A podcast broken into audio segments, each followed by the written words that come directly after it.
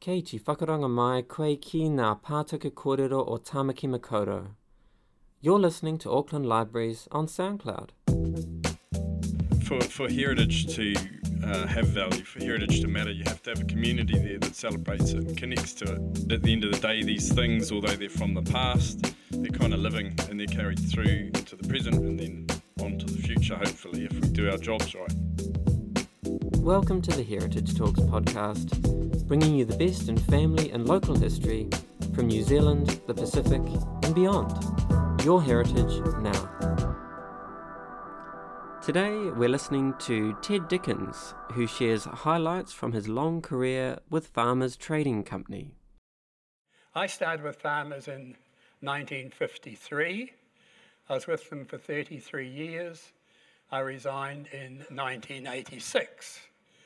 After I left school, just up the road here at Seddon Tech, I went to Farmers to get a job in their printing department. Unfortunately, the manager was away, so they said, Would I take a job as a message boy in the meantime? I'm still waiting for the job in the printing department. um, but no, it, it, just briefly, that's my story. I, as I say, I resigned in 1986 when I was responsible for merchandise control and for sales of $300 million a year, which was a lot of money in those days. But that's not about me, it's about Farmers Trading Company. And really, it starts off with Robert Laidlaw. Robert Laidlaw came out with his family from Scotland and they settled in Dunedin, where his father was a hosiery manufacturer.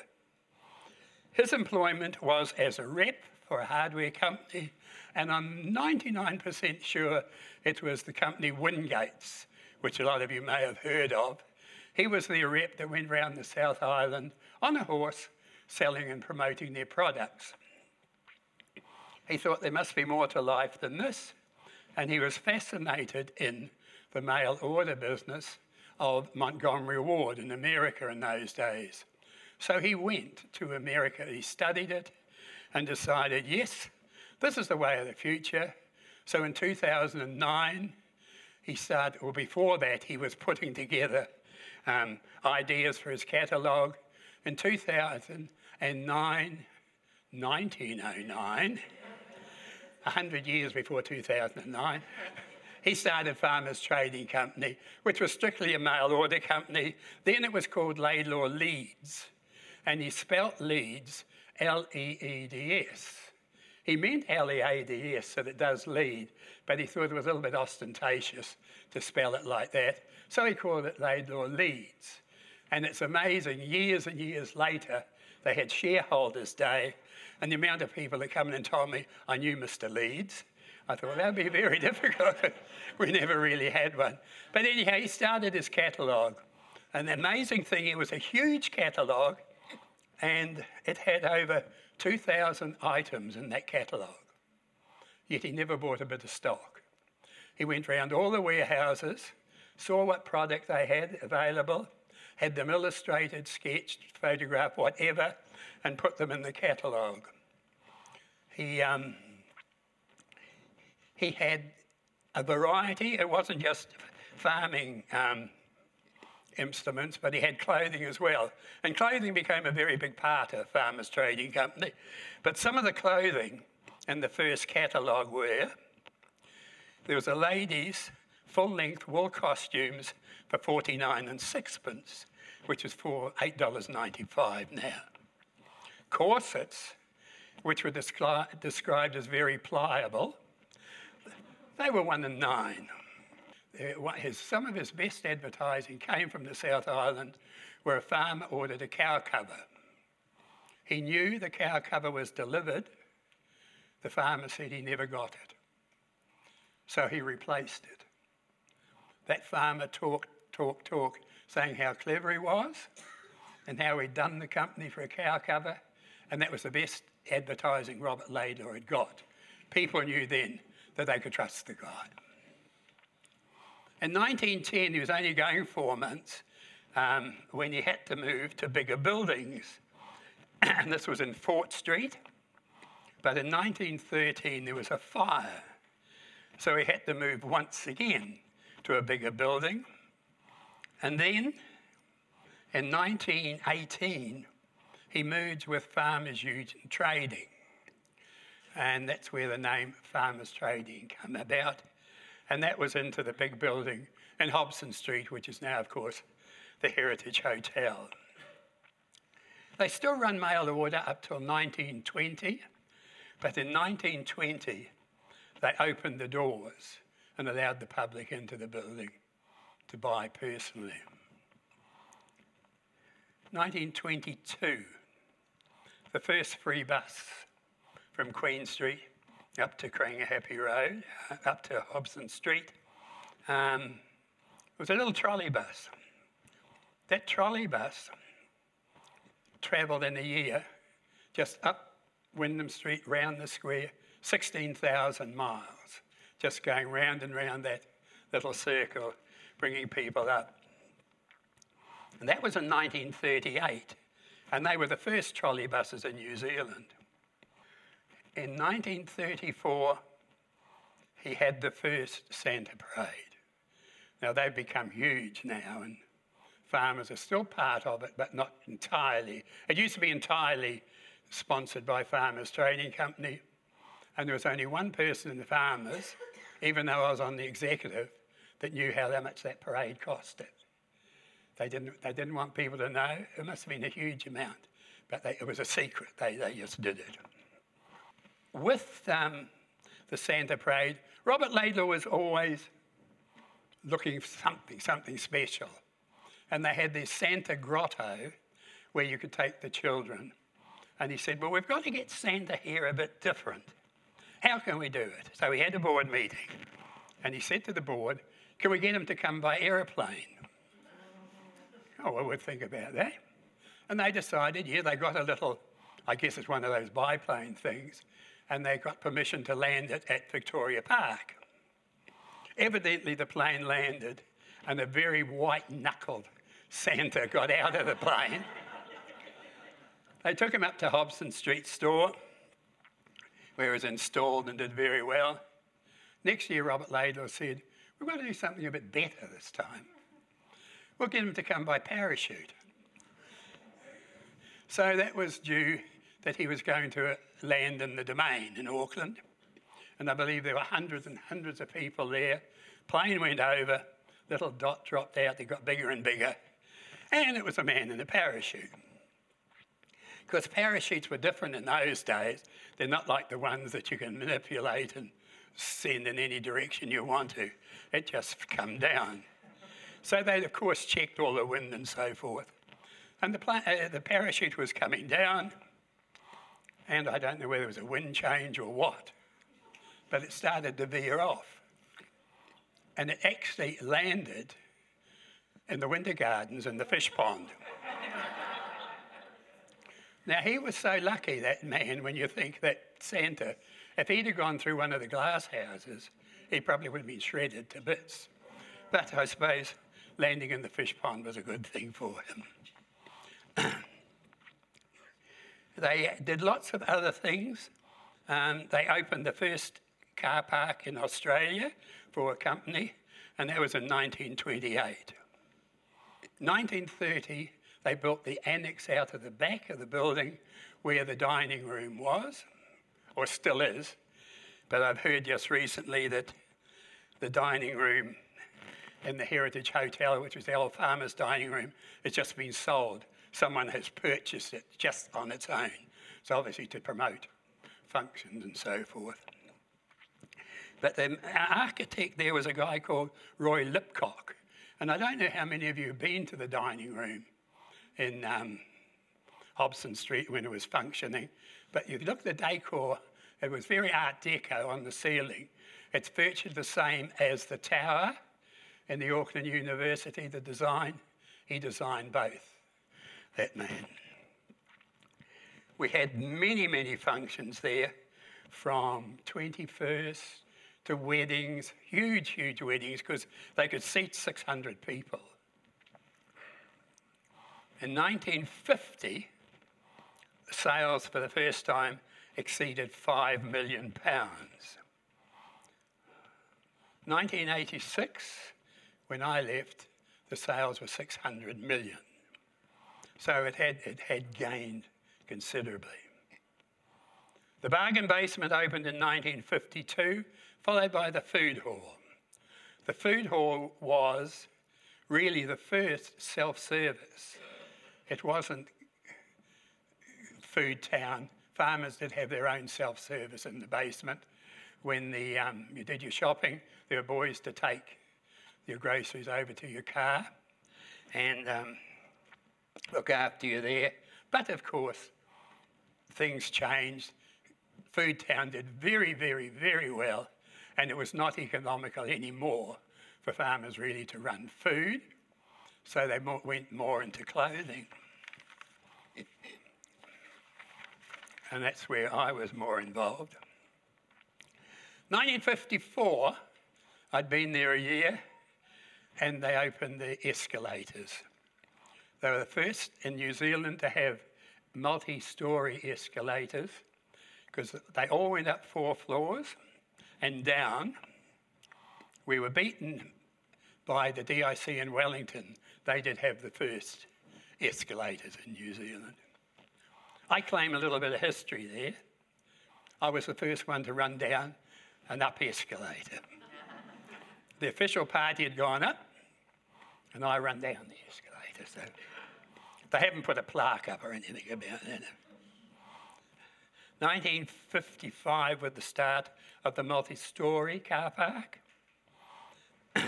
Other things he did was 1956, they had a circus on the roof because they always had attractions for the children during the school holidays, as well as the magnificent playground they had. They always arranged um, a, a, funk, a, a, something for the children to come and see. 1956 was a circus with real lions. These lions were housed in the car park in cages. Early morning, they were brought over the skyway, into the lift, up to the roof, out of the lift, and into their performing area. Nowadays, you, just wouldn't be allowed to do this. Um, it wouldn't work.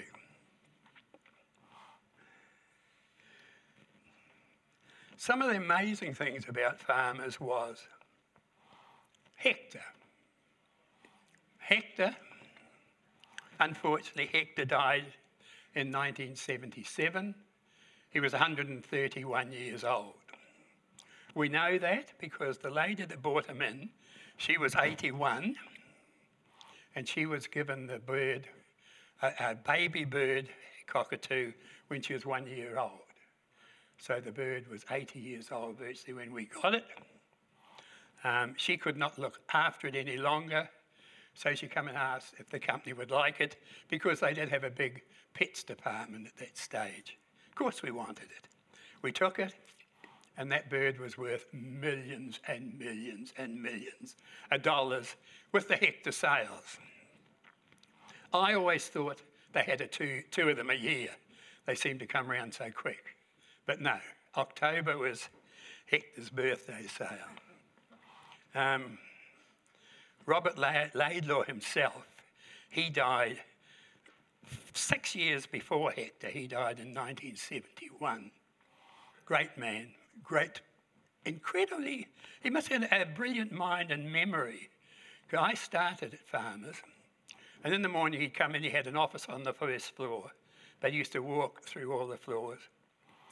And I'd only been there a couple of days, and he realised there was someone new. And he came up to me, he said, John, you here, aren't you? I said, yes. He said, what's your name? I said, Ted Dickens. He said, I'm Robert Laidlaw. I said, so? I never had a clue who Robert Laidlaw was at that stage. But this, he's a marvellous man. He took no offence at all. Um, 1960, another one of the features which is quite controversial now is the Big Santa which is now in Whitcoulls building, which used to be um, John Court's, put up the big Santa, and for some reason, whatever it was made of attracted blowflies. They put it up on the weekend. I, we went into work on Monday, and the watch repair department looked out. It was covered by the Santa, and the whole back of that Santa was covered in blowflies. Millions and millions. Of course, we got Marine to kill, or whatever they've called to come and exterminate them, and they thought it must have been something in the resin that um, that was made of that attracted the blowflies. We got into trouble when Santa did that because that was an inducement, luring young children. What happened the next year? It winked. So that was worse still to have one that does that and winks as well. You know, can't have that. So they ceased the operation for a while, but I do think it's working again now that the finger's still working anyway. It's not? Seems a pity. So, so um, other things they did while I was there, one of the biggest things was uh, the, the marriage of Charles and Diana. And at that stage, I was merchandise manager for women and children's clothing. So the then marketing manager come to me and said, we'd like to do a copy of Diana's wedding dress. And we want it in the store at 8.30 in the morning. The wedding was at night, and he wanted this dress at 8.30 in the morning. Can you do that? Sure. I went around most of the designers, no one would touch it. No, we can't do it, impossible, blah, blah, blah. And now a friend of mine I actually played football with, his wife was a designer. So I asked her, would she do it? She was not a royalist at all. She said, It's so stupid, I'll do it. And she did it. I went into work, she came, we'd organised people from the fabric wholesalers, the lace wholesalers, and so forth. They came, we put it up on the television. She watched for a certain amount of time. She said, That's enough, let's go. So off we went round the fabric people, the lace people, up to her cutting room in Symonds Street. She got, I can't, still can't believe it. She had this roll of material and she just rolled it down this big table and hacked at it with scissors. She didn't seem to draw anything or anything. She just hacked at it with scissors. And she said to me, this was about two in the morning. She said, Well, you're quite useless here. You might as well go home, which I was. She said, I'll ring you when it's finished. I went home. The phone went at just after six o'clock. She said, Come and pick up the dress. We'd given her a, a mannequin, the shop mannequins, to, to dress it on. Went round there, and there was this dress. It was absolutely incredible. We had the critics from the Herald. And the only thing they could find was they said the train. And at that stage, she had one of the longest trains ever for a royal bride, was two feet longer than it should be. She had to judge that just watching on television, but that's the only bit of criticism they could find. Amazing, amazing. They were great for looking after their people, farmers. They had lots of sports activities for the staff. I was a member of a rifle club. So uh, there was a few of us from farmers who were in the rifle club, but we used to visit the army, the police, where they had, um, and the oh, power board, they had rifle ranges. So I asked our personnel manager then, could we build our own rifle range? Oh, she wasn't too keen on that. But I said, I've got all the specifics. Well, it was, wasn't just me, I'm not taking the blame myself. We said, We've got all the specifics, we know what to do, we know how much you've got to have all this great depth of sand behind where the, t- the targets were to take the impact of the bullets. Well, she said, You seem to know what you're doing. Sure. Use our old display building, which was on the corner of Albert and Wyndham Street second story old wooden building. So we built our rifle range. We had some great evenings, used to meet twice a week. But one night, up the outside stairs, the police come rushing through the door. and they were armed. What's going on here? Blah, blah, blah. We explained we're a rifle club. Well, you're not any longer. We didn't realise in an old building, the floors can move, the sand had dropped away, we'd shot a hole in the building, and the bullets were going over a policeman's head. he was down in the uh, Turners and Growers markets.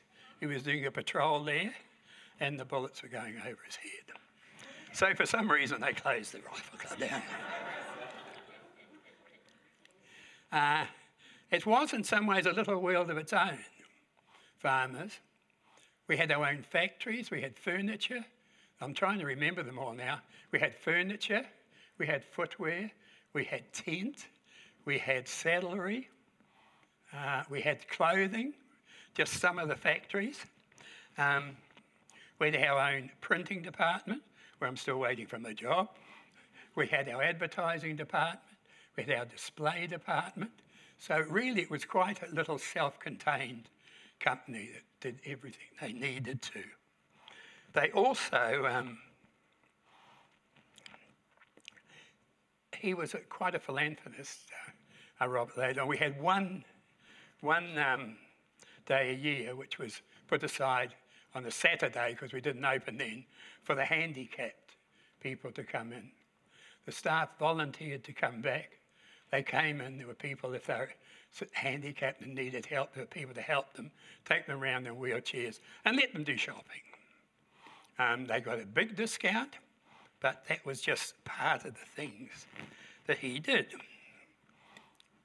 Also, going back in those days, they used to have the most magnificent fashion parades, and they were huge. Um, I've got some photos there of one of the fashion parades, which was in 1956, I think. And it's interesting to see virtually every lady in watching the fashion parade wore a hat hats and gloves were certainly the things there. But we had wonderful models. I got um, glared at because I was doing a talk on farmers and fashion, and it was there were designers there, and I said we had great models that knew how to smile. I said, and they were bigger than the size eight.